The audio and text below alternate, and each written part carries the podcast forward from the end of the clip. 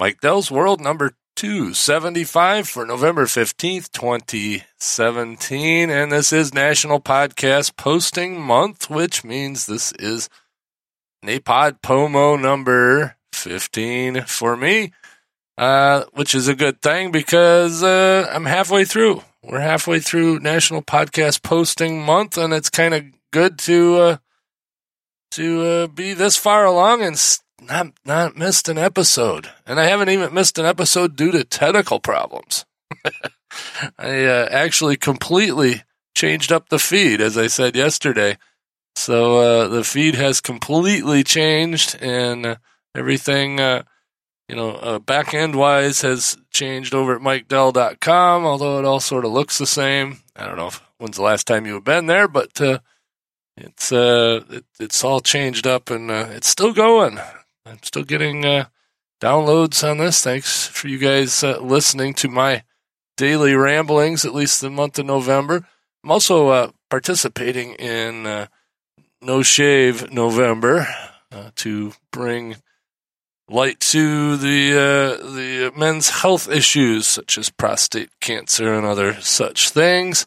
So thought I'd mention that. I might put a before and after picture here at the end of the month. So the NaPodPoMo number 30, which will be on November 30th, that post will probably have a before picture and an after picture of me growing what's sort of turning out to be kind of a Santa beard, if I let it go.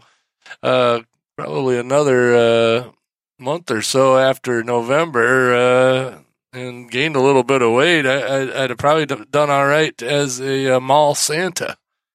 But, oh well, it is what it is. When you turn 50, actually 51, almost 52, the hair comes in gray, at least on the face. I don't have many gray hairs on my head. Of course, I don't have as many hairs on my head as I once did, but I'm not going totally bald yet. Hopefully, I will outlive my hair. But I frankly don't care all that much, to be honest with you. You get old, things happen. It is how it is. And I'm just happy to be on the positive side of the ground level. I've also been testing a couple of new products by a company I work for, and, beta testing. Of course, the PowerPress plugin on this website here is the beta version. And, still got some bugs to work out, but not too bad. It's all working more or less the way it ought to, so that's very cool. And another thing I'm testing is top secret. Well, not really top secret, but I'm not going to really go into it. But if you're getting this podcast, it's working. So anyway, that's all I'll tell you. And it is working. So like I said, I've been playing around with the technology, and that's what I like to do. Again, I did record the first episode of Fast Food History, and I got the second one almost ready to record, so we're making good progress on that. Look forward to that releasing on Friday, and then we'll be off and running with another brand new podcast, this one not associated with technology or the technology of podcasting. It'll be something new for me. Of course, I do lots of episodes here that don't have anything to do with podcasting. This is sort of my experimental podcast that I've been doing now, let's see, in April. What would that be in April? The 12 years? 13 years? Yeah, I started in 2005, so yeah, that'd be April 2005. That would be in April. It'll be 13 years of this podcast, and just simply amazing. It seems like yesterday I dug out that old laptop. Actually, it was pretty brand new at the time, and that laptop's still here somewhere. And it's very old now. And dug that out, and a little stick microphone that I got from somewhere. and sat out on the front porch of the Lake Ann house and recorded episode number 1 of the Benzoid Report. I wish I had that episode. I'm sure it exists somewhere. I don't have it. So I'd love to hear how terrible that sounded and what I talked about. But anyway, it's evolved. Hopefully the sound is better. Obviously, I'm not going for absolute perfection, with the audio here. I'm going for easy. I put on the headset, I turn on a couple of switches, hit record, and I can record. And that's what I was going for, way back then, but, didn't know anything about it. Now, like I said, it's pretty easy.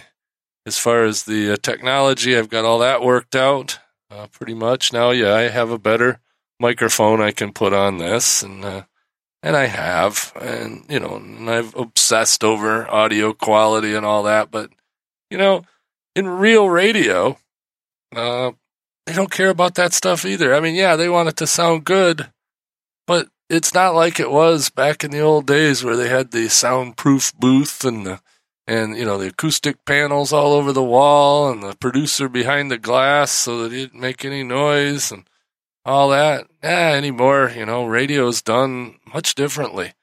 3 different radio stations that I'm very familiar with. You just walk in and it's just a cubicle or an office off to the side, and the door's usually wide open, and they've got some acoustic treatments, just to make sure that the room is decent. But for the most part, it's just an office. Over at WNMC, the college station, it is just slightly more radio station-ish, as you would think of it in your head, if you watch TV and you see a radio station. That's kind of what it looks like. But, my buddy Steve does a show over on another station, and, you walk into the building, and their studio's just right there. It's just an office right off the lobby, and... half the time or most of the time the door's open, and it works. And with the technology of compressors and limiters and gates and all that happy stuff like I have here, you can't tell that I'm sitting in my living room here in my little office corner of my living room with car traffic going on, beside me, block and a half away. I've got an airport with airplanes landing and some train tracks. No trains going by very often, but, I got lots of noise here. This would not be the optimum radio station back in the 50s and 60s, maybe even the 70s. But now, with technology such as it is, we can get away with it. When I stop talking here, you don't hear... You didn't hear all the traffic going by behind me because of the technology. But, we're not here to talk about technology.